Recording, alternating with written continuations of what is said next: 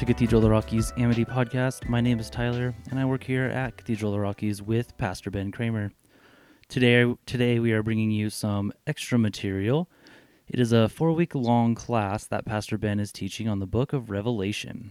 In this class, Ben will go over the cultural and historical context of Revelation in order to understand its meaning for those the book was written to. From there, he will draw out what sort of meaning we can make of this book for ourselves today. And if you're listening to this in real time, this series is happening Wednesday nights leading up to Easter. So if you want to join in live for the rest of the sessions, check out the Zoom registration link in the show notes. And with that, enjoy.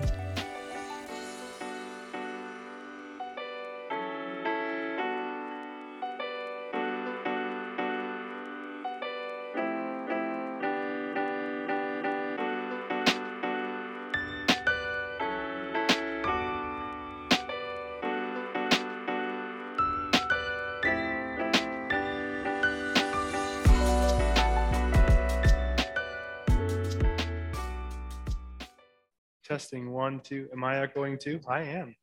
That is going to be, that echo effect is going to drive me crazy.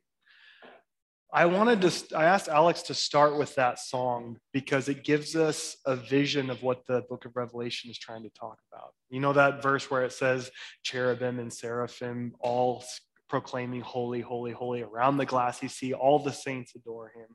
How many of you, so you had a sense of awe when you sang that hymn, right? I do when I sing that hymn, the sense of peace, calm, reverence. Do you get that feeling when you read the book of Revelation? that, that's that's the, what I, how I would answer too. But honestly, I really think the book was included in our Bibles to invoke that sense of awe, that sense of reverence, that sense of wonder of what the holy God is culminating all of history to. Uh, I want to make a special welcome to those of you joining online. We have about 20 people joining us uh, via Zoom. One of them even messaged me from Australia. They're staying up late to join this class or getting up early, one of the two. So, with any book of the Bible, before we even crack it open, especially the book of Revelation, we come to it with our own lenses, right? I, as a white, straight, American male, especially from Idaho, I'm going to read this different than someone from Africa, right? And I say that because I was asked to teach this exact same course in eight weeks in the Congo of Africa. And I asked them the same question I'm about you uh, I'm about to ask you. So I'll tell you what they how they answered this question after I ask you. But we all approach every book of the Bible with our own lenses, our own context, our own histories, our own personhood. We can't separate ourselves from those things. So I'm going to bring those things into my reading of the Bible. And I also carry with it my theological tradition, my understandings of what I've been told about this book of the Bible. And I, realized at one point in my journey that all the things I thought about the book of Revelation were things that I were told by other people or other books I read rather than actually sitting down and reading it myself, right? Even before I got to seminary and was told to read this book for, for, for class. So, so the question I asked my class in, in the Congo of Africa was, what comes to mind first when you think of the book of Revelation? Um, and I'd love to open that up to you guys. What comes to mind first when you think of the book of Revelation. And, and oh, you got the, Alex has the microphone. So um, if you have something that comes to mind, what, what comes to mind first when you think about it? And those of you on Zoom too, feel free to type what comes to mind first when you think of the book of Revelation. Apocalypse. Apocalypse. All right. And what comes to mind when you think of apocalypse? The end, right? There's no rapture. There's no rapture. That's the first thing that comes to mind for you. There's yeah, they, there's no rap. It doesn't talk about rapture in the in the book of Revelation. All right. Who else? What comes to mind first when you think the book of Revelation? There's like weird creatures with different heads and legs. And That's very true. So there's weird creatures with different heads and a lot of heads and all the. It's like a It's like a monster movie at some points in the in the book of Revelation. Who else? What what comes to mind? Metaphors. Good. Well, tagging, tagging onto what uh, the lady said over there, very visual imagery. Very And yeah. then that's interesting because I'm looking at it from whatever my visual imagery is, yeah, and then somebody else will see something different. sure. But there's there's just almost uh, the the colors, the activities, the like the, the creatures. Um, uh, I find that fascinating. yeah. I can't make sense of it, but I find it fascinating. well, hopefully after these four weeks, we'll be able to make sense of some of those things. The, the numbers, the imagery, the colors, they all have really significant meanings in the book of Revelation. So we'll, we'll look at that. Maybe asking a different way on a scale from fear to hope, where are you on that scale when you think of the book of Revelation? Does it bring about hope or does it bring about fear? Because apocalypse doesn't sound like a, a big, hopeful. Go ahead. That's the reason I'm here tonight, is because I've heard you say a couple of things about Revelation. The first time in a funeral, and I, I came out of the funeral and I, I was saying, what a wonderful thing we have to look forward to. Exactly. And so um, I'm uh, thinking that you can give me a different interpretation of Revelation than I've known growing up in my childhood and through my life, Sure. and which I never did hang on to a lot. Yeah, you know, I say, oh, forget that. It's that can't be the way it is. You know, for God sure. loves us. In recent years, God loves us. So how could this apocalyptic thing? So I'm here to hear more of that tonight. More hope. More hope. more hope, Yeah, all right. More hope for us. That's Yes, wonderful. okay. I appreciate you sharing that. It's another thing you said once, just talking about you were interpreting something from Revelation, and you said it did not mean the fire of hell, but Oh, God's right. love. Yeah, Yeah, And I want to hear more of that. you got it. You came to the right place. so it kind of reveals one more. Sorry, Katrina. So growing up in the Lutheran church, um, we didn't talk about the book of Revelation. It was like there, but it wasn't recently until I read about before I came here tonight. Martin Luther did not want the book of Revelation in the Bible. And so now I know why. We just kind of like, Meh. it was just there. Right. Yeah. So Yeah. Now, she brings up a really interesting point. Both John Calvin and Martin Luther wanted to delete the book of Revelation from the canon. Because after the Protestant Reformation, it was kind of like no holds barred. We can take the Bible, we'll delete that Apocrypha in the middle the Catholics read, right? So we abandoned that. But then all the other books were up for grabs after the, the Protestant Reformation. So John Calvin, much later, but also Martin Luther at the very beginning, he wanted to delete the book of Revelation, the book of Hebrews, which makes me really mad at him. Um, I love the book of Hebrews and and the book of James and a couple of other books too. But uh, John Calvin also wanted to delete those those books from the Bible. But I understand when it comes to the book of Revelation because the whole purpose of the Bible, the reason why it was canonized, compiled, put together in the first place. Do you know the one reason why? Discipleship. It's supposed to help people grow in their relationship with Christ through the church. So it's this canonized library. The, the book, the word Bible means library, literally. So it's this collection of books to help people grow in discipleship at the Council of Nicaea, they decided on four gospels, and I bet you can all name them Matthew, Mark, Luke, and John. You know how many gospels they were choosing from? 150. Right? So they weren't canonizing based on all the available gospels. They were canonizing based on these books would be the most helpful to grow people closer to Christ. And so these gospels came to, they, they made the cut, right? Matthew, Mark, Luke, and John.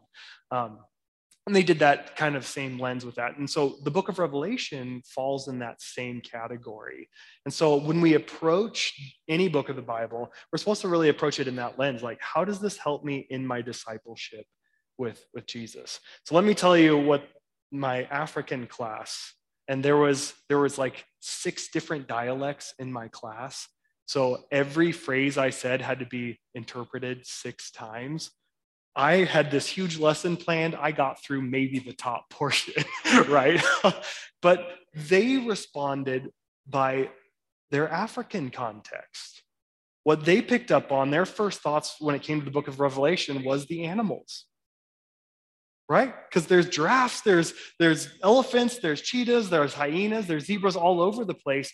And, and so they took a much more, I would describe earthy approach. They saw how they noticed how there's no sea in the new Jerusalem at the end of the book of Revelation. There's literally no sea. Why? Because Israel was really fearful of water. So their vision of heaven includes no water. Why? What wiped out all of earth? the flood.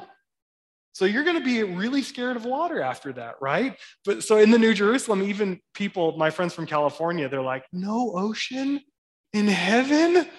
And like, well, this again, Israel brought their history, their perspective to seeing what heaven would look like, right? And so we do too. And, and my African students did as well.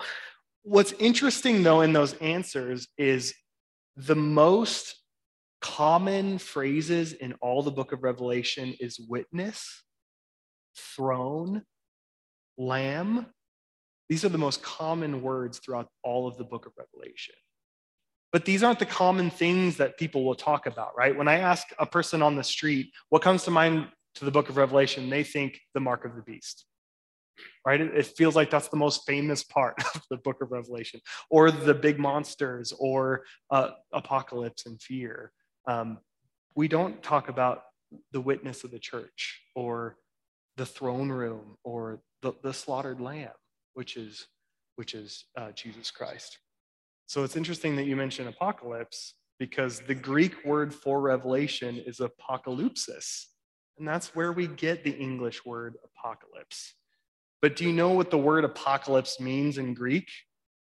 If we judged it by the English definition, it would mean world destruction, everything falling apart, right? Everybody's destroyed. That's what we think when we think of apocalypse.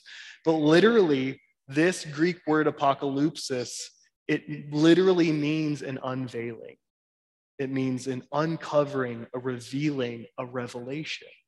So that's why we call this book Revelation, because it is the unveiling and the revelation that John received. So now we have to ask this question what is it revealing?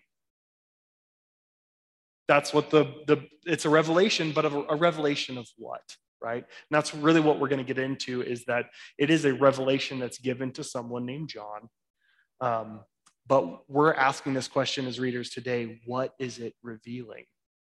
Um, and I think the reason why the word apocalypse in the English language has taken on a lot of these destructive tones is because of how the book continues on, right? It feels like it's just this marathon of destruction, especially the middle part. Like you're reading it, you don't read it for your devotions, right? You don't wake up and like, oh, I can't wait to get in the middle of the book of Revelation where the bowls of wrath are being poured out on all the world, right? That's not something you're going to go to in the morning. I'm going to turn to the book of Psalms and be really happy there with my coffee, right?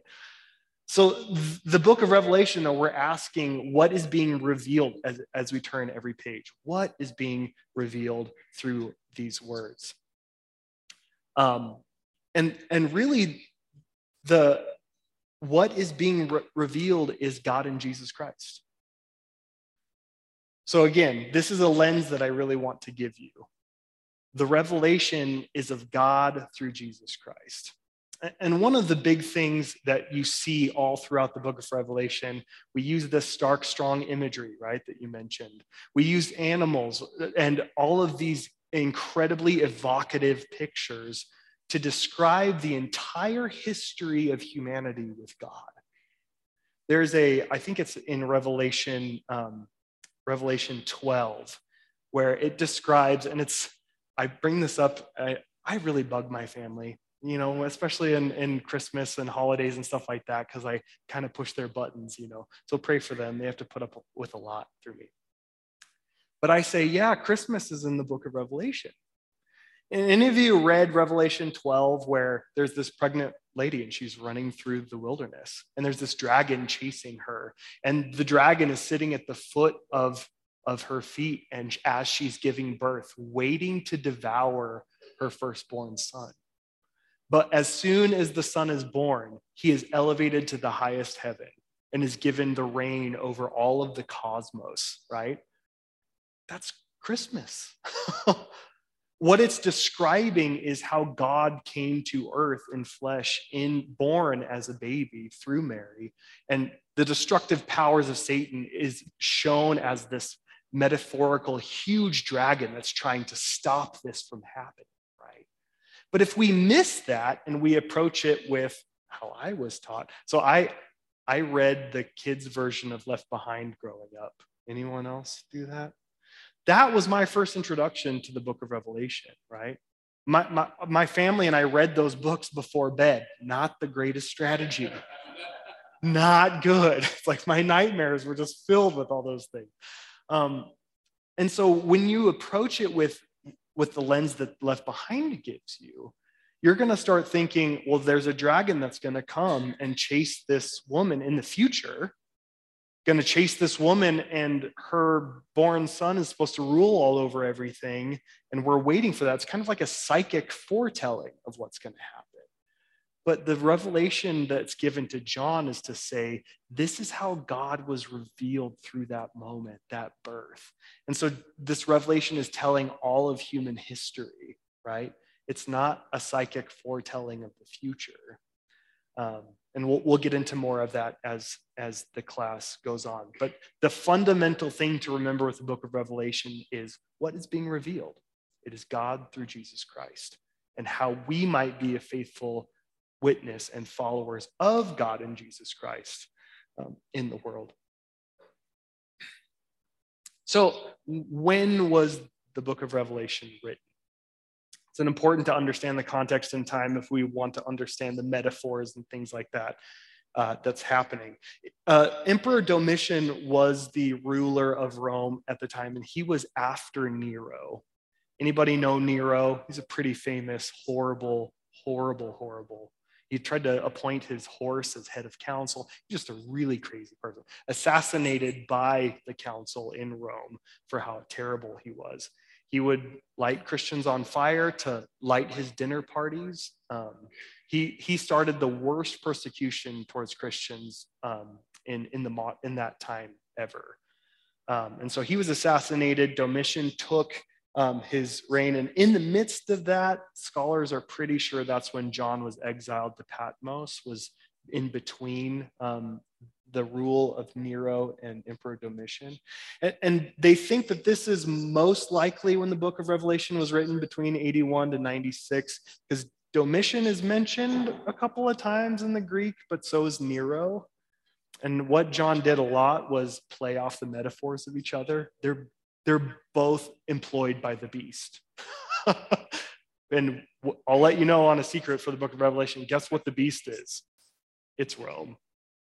But guess what they also call Rome? Just to make it as confusing as possible. Guess what they also call Rome in the book of Revelation? Babylon. And what was Babylon? The worst exile event in Israel's history, right? So Rome is Babylon and Babylon is Rome, and any empire in the world that acts like Babylon or Rome is the beast.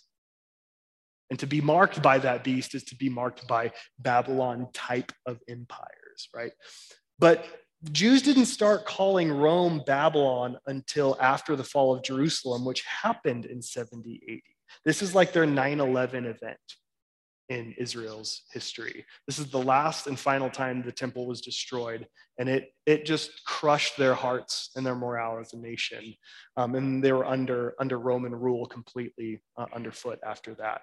And so that's, that's where scholars would date the book of Revelation is in the midst of this time period, given the fact that they didn't start calling Rome Babylon until 70 AD. I like maps to know where I am, right? Here it starts off by mentioning seven churches, and this is modern day Turkey. Um, but here is where the, the churches, the ruins of these churches are um, in, in Turkey. And so here is all of the all the churches that John is writing to. And I think that's one of the biggest missed parts of the book of Revelation. Like when you turn to First Corinthians, what do you think?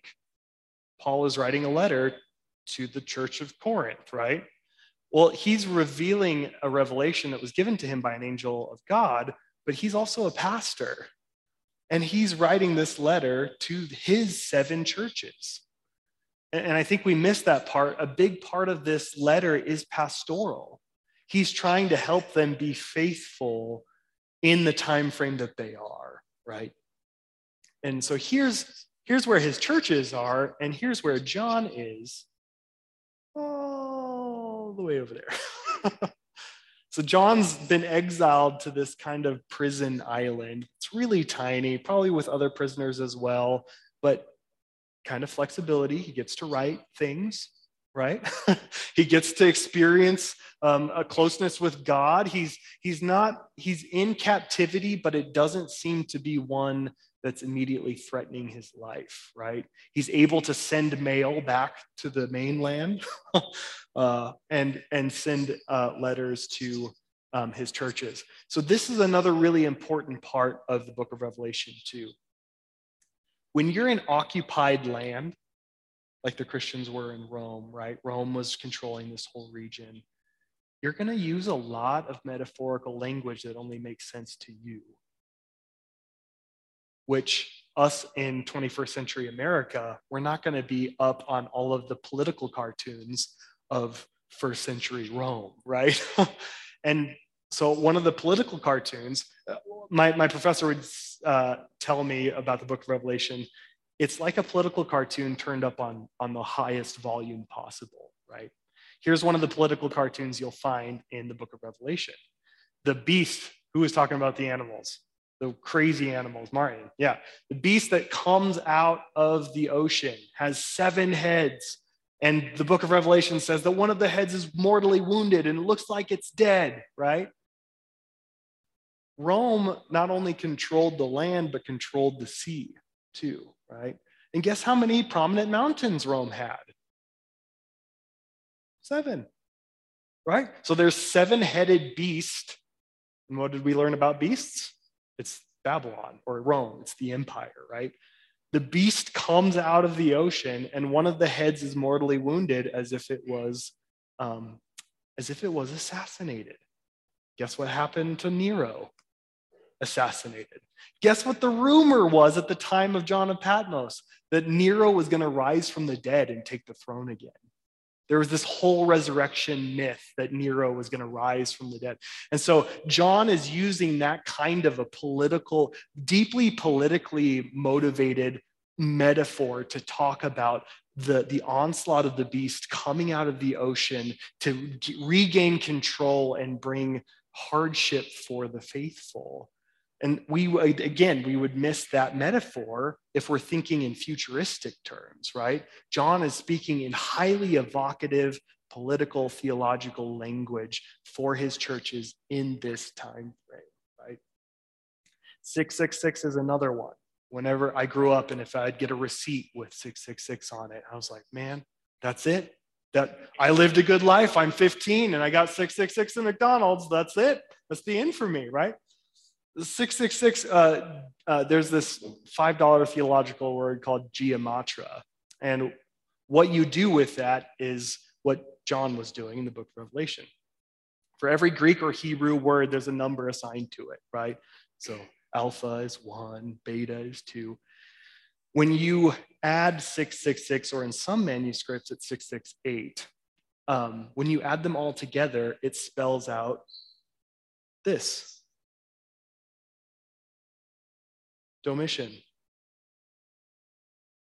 And another manuscript, 666, spells out Emperor Nero. So guess who's going to mark you? Beast. The leader of the beast, right? And of course, I grew up, and even recently during the COVID pandemic, you would hear a lot of rumors or conspiracies about what the mark of the beast was, right? It's going to be a microchip. That's what I was afraid of growing up. A tattoo during the COVID pandemic, it was a vaccine. That's the mark of the beast. That's how they're going to get you. Because in the book of Revelation, it says you can't buy or sell without this mark. But what John is saying, so again, where does the be, where's the mark? On the on the wrist and the forehead? And it says in the book of Revelation, you can't buy or sell without these marks on your wrist or forehead. Well, guess where the faithful Jews tied the Psalms in worship? The phylacteries on their forehead and on their wrist. This was a sign of fidelity to God. So, what John was saying, when you're marked by the beast, your fidelity is to the sacredness of the empire. Your belief is to the gods of Rome rather than to the, the God revealed through Christ Jesus, right? So when you are marked by the beast, and everybody is preoccupied with the mark of the beast, but guess what? There's a mark of the lamb in the book of Revelation too. We ever talk about that? you can be marked by your fidelity, your faithfulness to the lamb. And, and one of the things to really remember about the mark of the beast is that um, there were so many cultic um, organizations in Rome that like you literally couldn't buy meat that wasn't sacrificed to a false god, right? And if you wanted to participate in the marketplace at all, you had to worship a false god to provide for your family. And so when you're looking at this this map here, people who are further more into the city had more of a problem with this kind of fidelity. Like, do I choose worship of a false God or feed my family? Do I choose career advancement or worshiping Christ alone? And as we'll, we'll read on, where each each table is going to read just a, the short letter to each church, and then we're going to come back and talk about it for a little bit. But you're going to see how John praises the faithfulness of some and condemns kind of the lack of faithfulness in others. Laodicea right there. Um, but see how further inland they are into the metropolis of Rome, further into the city center. It's harder and harder to maintain fidelity when cultic and pagan worship is so central to Rome. Um, they had idols for their false gods all over the empire, and you literally could not participate in commerce without showing reverence or fidelity to these false gods. So that's really what John is talking about. You can't buy or sell without this fidelity to the beast, right? Um, and I, I could spend, we will spend more time on this, but one more thing I'll say about the commerce is when you participate in an economy of an empire, and the phrase for Rome at the time was Pax Romana, which means the peace of Rome. And guess how Rome exercised that peace? Squash anybody and anything that stood in Rome's way, right? So the peace of Rome looked like this across the whole empire with their swords, right? Crucifixion was a really strong tool of just suppressing any kind of rebellion. And that's what Christ was killed by, right? The cru- crucifixion of Rome to suppress any Jewish rebellion, any, any rebellion in the city. They would use force and violence to maintain their power and authority. And so this is what John is talking about about the ways of the beast. Beast like nations, beast like empires use violence, power, and authority by force and death to maintain their power. And John contrasts that to the kingdom of the slaughtered lamb, right? When you're marked by the lamb, you are marked by humility, love, peace, joy, justice, the, the contrast of the ways of the beast, right? You are marked by the ways of the lamb. Okay, everybody still with me? Okay. Are you enjoying it so far? Okay. I I get a, a lot out of the book of Revelation, and I hope I hope you guys do too. Uh, I just want to see what the, oh, I guess that's the end, isn't it? I reached the end of the slideshow. So um, what, what I want to do now is there's still this question of what's the purpose of the book of Revelation? And John, and I think this is missed a lot because we try to dive into the middle of it rather than just start from the beginning. Um, and I just want to read the first part. John actually tells us how to read this book right at the beginning. Um, and I just want to read with you. If you want to follow along with me, I'm just going to read Revelation chapter 1. Best place to start is the beginning. Revelation chapter 1, 1 through um, 11. I'm going to be reading it from the NIV translation. You might have a different one you prefer. Um, but this is, this is how John starts this, this, this book. The revelation from who? Yeah, Jesus Christ, which God gave him to show his servants what must soon take place. He made it known by sending his angel to his servant John, who testifies to everything he saw. That is the word of God and the testimony of who? Jesus Christ. All right. So we're, we're asking this question what is being revealed? We're already getting some answers, right? It's from Jesus Christ, about Jesus Christ, to those who are following Jesus Christ.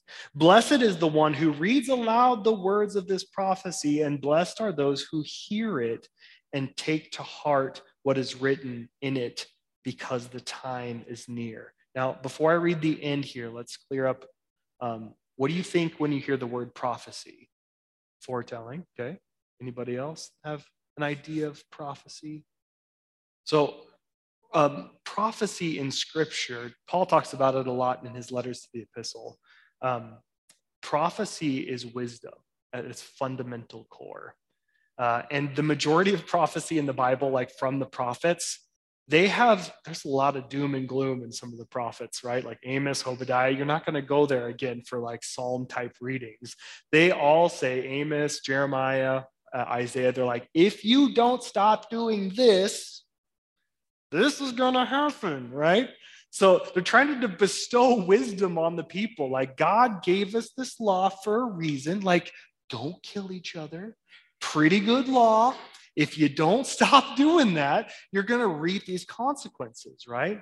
And we see Amos, Obadiah, Hosea, they all go before Israel and give them their pro- prophetic word.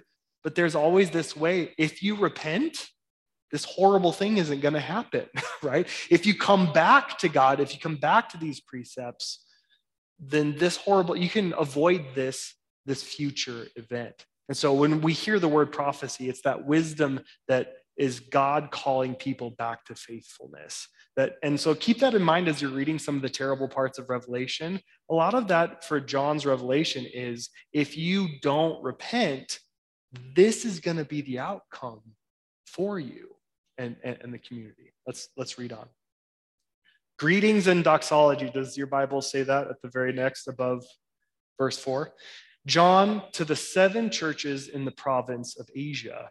Grace and peace to you from him who is, and who was, and who is to come, and from the seven spirits, or the sevenfold spirit, and from the seven before his throne, and from Jesus Christ, who is the faithful witness, the firstborn from the dead, and the ruler of the kings of the earth. So you get resurrection metaphor there, right? The firstborn from the dead. He is the first one who is risen from the dead, and that's the hope that we have. So again, starting with hope, we have this hope in resurrection. And that is this greeting that John is giving the churches. To him who loves us and has freed us from our sins by his blood and has made us to be a kingdom and a priests to serve his God and Father, to him be the glory and power forever and ever. And all God's people said, Amen. Look, he is coming with the clouds, and every eye will see him, and even those who pierced him. So, those who crucified him they will see him too. And all peoples on earth will mourn because of him. So shall it be. Amen. I am the Alpha and the Omega, says the Lord God, who is and was and who is to come, the Almighty. Just a few more verses.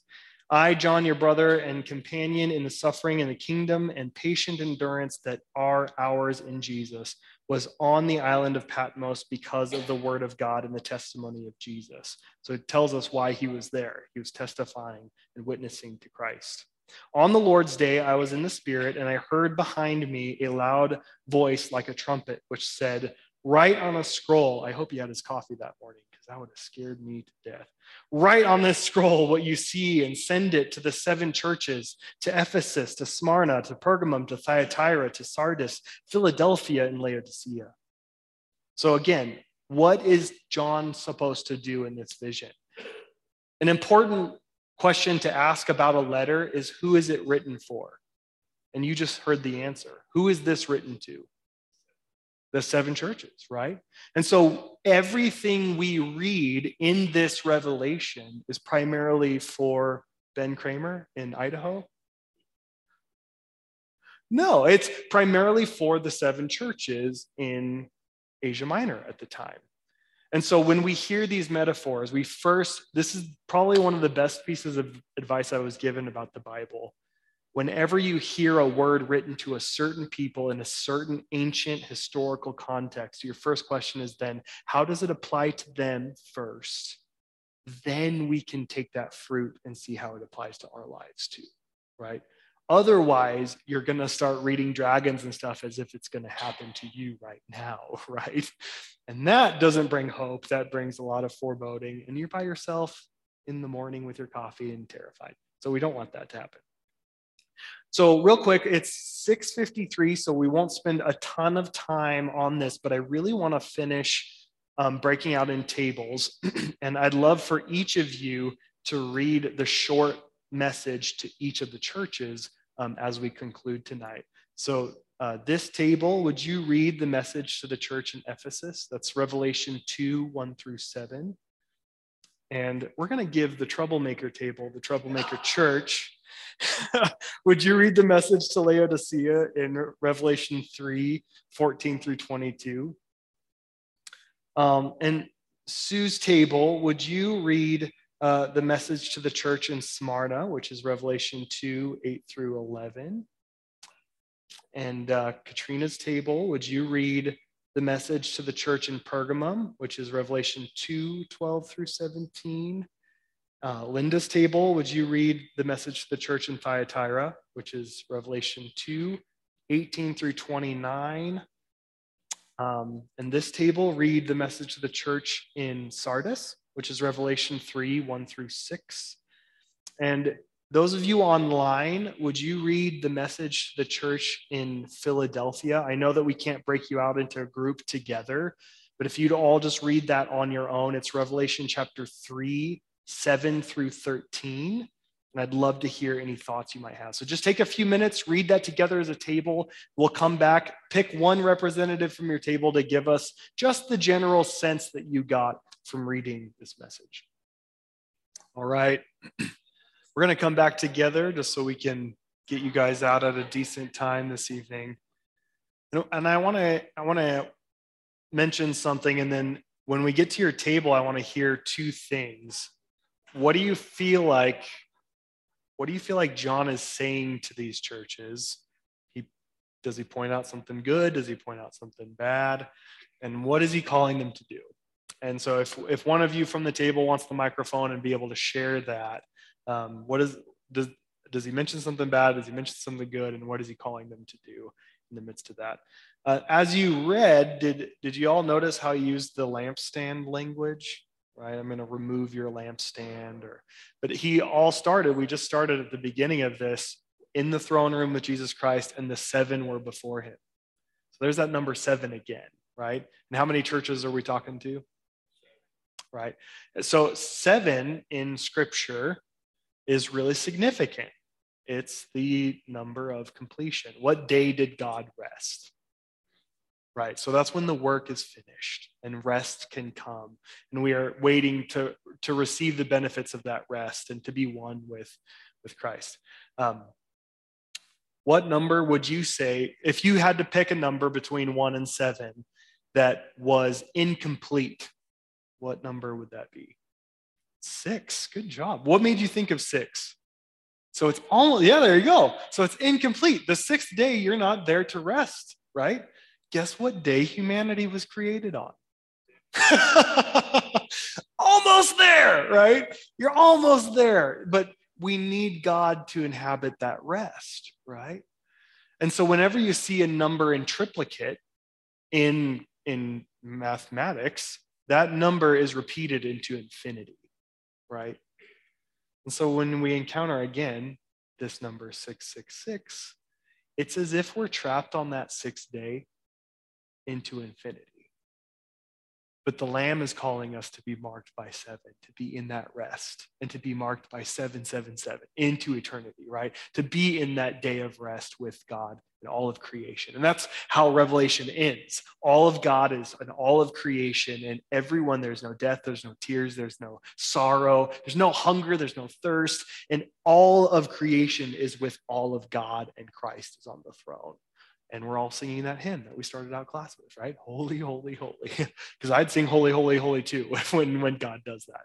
So um, as John is speaking to these seven churches, um, guess what the Greek word for a messenger is? Angel. So when he starts off the church, to the angel of the church, he's talking to their to the mail boy, right? But where does our minds go to? Angel with wings, right? Angeloi is the Greek word for messenger. So we in, in English is a is a funny thing because we'll encounter angels like the two angels in Sodom and Gomorrah are two messengers of God, right? So that's kind of interchangeable in scripture, but my mind jumps immediately to the winged beings, right? But the angel of the church of Smyrna, for example, that's the messenger, the male reader uh, for the church that would be appointed there. Okay, so Ephesus, let me give you the microphone. Uh, good things, bad things, and what did he say Pastor to do? Ben and the rest of the students here today will talk about the church at Ephesus. We had some good things to say about Ephesus. They were very hard workers, Mm, but it did have some issues with false prophets or false apostles oh, that they had turned from and had lost their initial love that they had from getting that first message. And they were encouraged to get back and go back the way they were in the beginning. hold the faith. hold the faith. Yeah. Don't be following these folks. And it was really nice to see that there were some other folks that uh, he hated as well. I like that he got to portray a little bit of hate for the Nicolaitans. I think. Yes, the was. Nicolaitans. Yeah. He also hated them. Yeah. It was a word of encouragement Mhm. because of the hard work and all of that that they've suffered a lot. But it was time to stop following Yeah. false prophets and let's get busy. Back to the word that I brought you first. Right. The good news. Absolutely. That's that's good. And it gives you this kind of picture of the characteristics of the church, right? There's this alternative cult that was the Nicolaitans. They worshipped um, gosh, we can get into that theology later, but they were they were just a cult that worshipped all these other gods. They were trying to pull them away from you don't need to follow Christ, you need to follow our our religion. So it gives you that characteristic. Um, I gave you which church? Laodicea. You want to tell us what was good, what was bad? Typical Laodicea. you want you want Sue's table to go, and then we'll decide. okay, they're not, they're undecided. oh well, who's re- who's ready? Who who'd like to share? All right, tell us which church you're talking about. What was good, what was bad, and what it, what they were encouraged to do. We had Pergamum. Okay. Um, and so they're living with Satan among them, Ooh. or where Satan lives. But it sounds like that was more like in the city or the town. Yeah.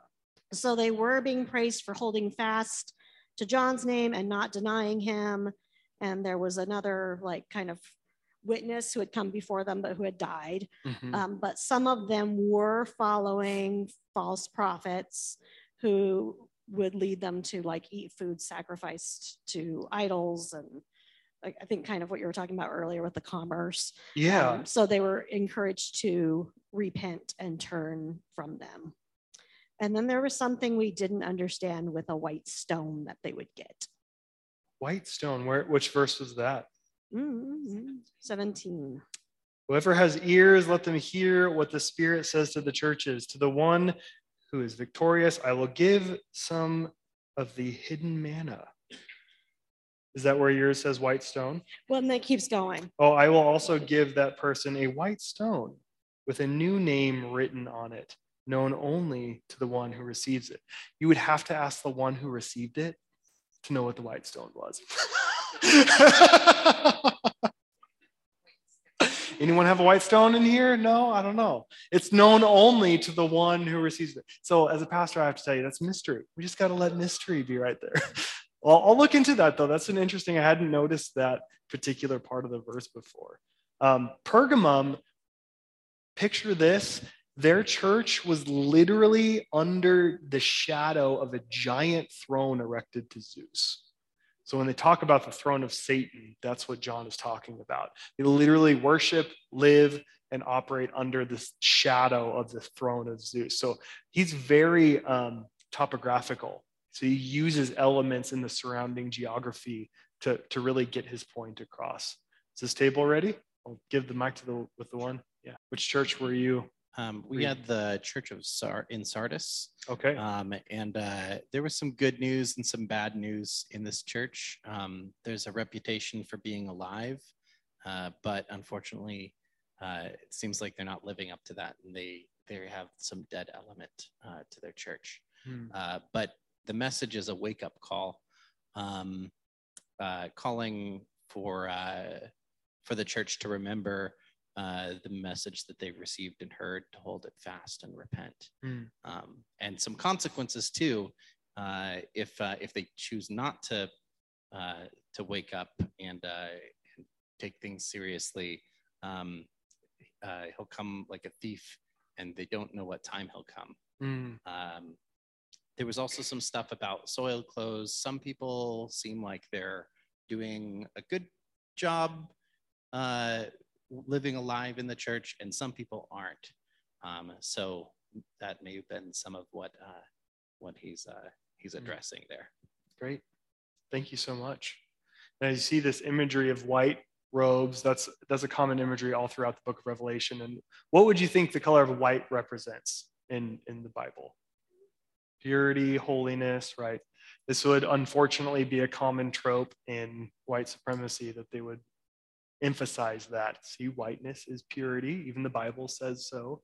So it's important to distinguish that apart from those damaging narratives. Um, that the the the the whiteness is to represent, you would think, an unblemished lamb, right? That was uh, slaughtered on our behalf. That was the sacrificial lamb. And so we're thinking of that whiteness um, as this salvation from, from Christ, right? That we are dressed in his righteousness. So that's really what, what John is getting at. Linda, is your table ready? All right. Name your church and what they did great and wrong and Uh, the church is Thyatira. Thyatira. Thyatira. Okay. Uh, what we came from it is is uh, he's telling that church to uh, quit following Jezebel, uh, Oh. all the sexual desires and and and uh, her teachings and the mis taking him basically away from Jesus and, and, and doing Satan's ways. You basically choose. Do you want to uh, take the side of Satan or the side of Jesus? And, and to repent. And those that have, have been following Jesus basically stay there with and follow that path because you're gonna you're doing okay. And in the end, uh, they will be the ones that will rule uh, Oh. and overcome everything. Wow, that's a pretty good message. All right, last table. Did I get everybody except for this one? Oh, I, I'll just say, I guess I'm interpreting from my own point. for sure. Yeah. Um, my mother was a very fine Christian and a teacher, and she always told me that this book is mostly about Rome and the church of Smyrna, Mhm. and the other churches were fighting the conflict between worship of the emperor and Right. gods Right. and all of that. Uh, while the Christians were trying, and John was trying to maintain Christian churches going forward. Mhm. And so in this, he's encouraging the church at Smyrna to stay faithful to the church of Jesus Christ Mhm. and that they would come to life again. If they're persecuted and die, they'll come to life Yeah. in Jesus Christ. Yeah. I think that's what it's saying. Absolutely. Yeah. It's like the last sentence is a question for every table. What does it mean by the second death? Well, the second death. So this has spurred on a lot of theological debate um, because over the series, and we might touch on this later on in class, but um, there's there's a theological tradition that thinks in eternity for both heaven and hell. But ancient Christians believed that there is nothing eternal but God and those who are with God, right? Even Paul says the wages of sin is what? Death. But the gift of God is eternal life. So, in their mindset, Jesus is going to return and all the dead will be raised. Everybody, righteous, unrighteous, just like it says in scripture, right? All will be raised. And then the great judgment will happen, right? And those who still, that's another opportunity for them to receive and follow Christ is at that return when all are raised. But even then, there will still be those who say, Nope, fine, you gave me resurrection. That's great. That's all I want from you. I don't want to continue even in eternity with you. And in the book of Revelation, they say that they live outside the city gates. But guess what? The gates are open. There's always this desire for God's grace to receive and have people come. Even after the judgment, and I'm getting ahead of myself. I know I'm a pastor. I always do this. I'm preaching. I'm sorry. Even after the judgment, in the final book of the book of Revelation, the tree of life is there for the healing of the nations. It says that. Even after the judgment, even after everything, the tree of life, its leaves are there for the healing of the nations. God's desire is for reconciliation, healing, and redemption. So there's this train of thought then that um, have you heard of the theology of annihilation? So like those who those who reject God at the very end, even after the resurrection, God is a loving God and would not, and this is more of my conviction, just to be honest. God is such a loving God. God's not going to put someone in a underground subterranean torture chamber for the rest of eternity. They will simply not be. Satan, demons, all of those things are thrown into the lake of fire. And I think this is what you were talking about. The lake of fire is God's holy love. We heard this refining fire. Uh, we'll hear this in Laodicea. There's this refining fire that brings about gold, good things in the world. And this is God's holy love in the world. And so, at the end of all things, the second death are those who would rather be refined by that in the lake of fire than continue on in eternity with Christ. So that's what the second death is, is talking about. All right, last church. All right, save the best for last. All right, well, our take, I believe, it's not viewers, that this church was lukewarm. It was neither hot nor cold, which mm-hmm. actually upset him so much. He said, I'm about ready to spit you out of the mouth, which means they're going to lose their denominational. they can no longer be Methodist. No longer yeah. be Methodist. Right. Um, but actually, this was a uh, pretty selfish church, and I don't think they could see anything that was going on because mm. one of mm. the things he talks about is their nakedness um, see what else was in there that I was trying to remember. That they're wretched, pitiful, poor, blind, and naked. Mm. They just, they, but I don't, but they couldn't see it themselves. They didn't, they couldn't look inward to see that. And so one of the things down here somewhere else, I think he basically, it's like, we're just going to reset you and start you over. Mm. Yeah, I think that's a pretty good, accurate reading. Laodicea really is the uh, most rebellious church in all the letters. Saved them for last to talk to them in the letter. But you see where Laodicea is. You can't really see it because you can't see like water movements on this map very well. But Laodicea, again, is further, one of the furthest churches in the metropolis area. So it's one of the wealthiest. And what you'll learn when you get further into the context of Laodicea is that they had a hot spring coming down from the mountain, but it would hit this cool pool of uh, this other stream that was going on in the middle of the town in Laodicea. So again, he used the metaphor of the topography. Hot springs coming down, hitting cool water creates this kind of tepid, lukewarm water. Now, that phrase is often said in a way of saying you should either be hot or cold, right? As if hot is on fire for God, but cold is kind of you're frozen and away from God. Has anybody heard it put that way before? That's kind of how I grew up thinking that. But really, how John is meaning it is that hot has really useful properties for like medicinal, healing, comfort, and cool water has really good properties too. It refreshes you when you drink it. You uses it for washing. Both hot and cold have really deep, good purposes. So it's even a worse critique because it's like you are purposeless. You have no purpose in regard to the kingdom because you can't see. You're not able to see. And why? Because they're one of the wealthiest churches that, that John is talking to. They can't see it because they have no need and they're probably engaging in a lot of the commerce to be wealthy. So they, they really can't see their need for these things because all their needs are met and they don't really have a desire to continue to go. So they end up into this kind of apathetic life. And so that's why John kind of hits home really hard with, with Laodicea because like, you need to get out of your apathy, start giving these things away to the poor. You're, you're blind, deaf, and naked, but you can't see it because you're really blinded by your privilege and, and, your, and your wealth. So I think that's a, that's a good place to end for this evening. Um, I'm really excited for the rest of this, this class. We're going to continue to ask this one question What does the book reveal God and Jesus Christ. Any final questions before I dismiss you tonight, Katrina? Yes, the lake of fire.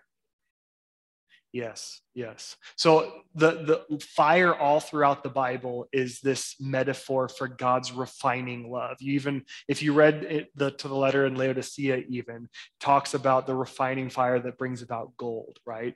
And that's all throughout the Old Testament, it's all throughout the New Testament, that God's holy love. Um, Paul even uses it as when you are kind to someone, you heap what on their heads? Burning coals, right? It's not to say like I'm going to be kind to you so that you're you hurt, right? That's not what Paul's saying. He's this this this holy love of God is going to be on their heads and it's going to drive them to kindness too, right? And so at the very end of all things, we have this vision of this grand lake of fire. And what really got me was hell is thrown into this lake of fire. Satan, all the demons, all the unfaithful, those who finally rejected Christ.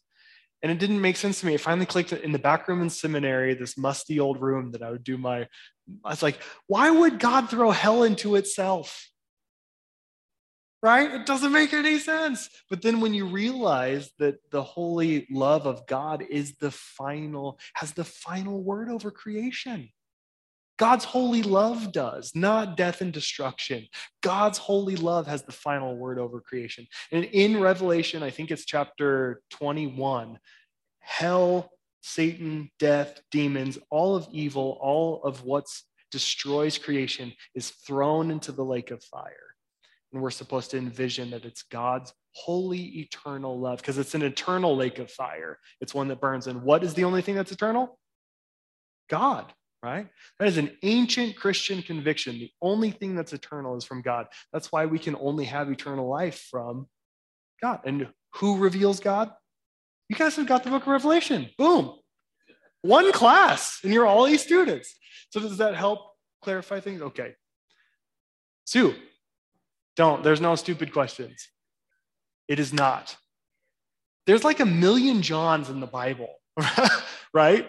But it's not it's they're they're separate by I, I would say a generation because um, John was old when the gospel was written, so this is a different different John. And sometimes John would be a, a pseudonym that they would write under because of the John the gospel writer, so it can get kind of confusing when it comes to authorship. But this is this is a different different John, so not a stupid question. You guys are wonderful. Thank you so much for coming. I would love any feedback that would make this more enjoyable, even if it's the tone of my voice or how loud I talk. But thank you all so much for being here tonight. I really hope you enjoyed yourselves.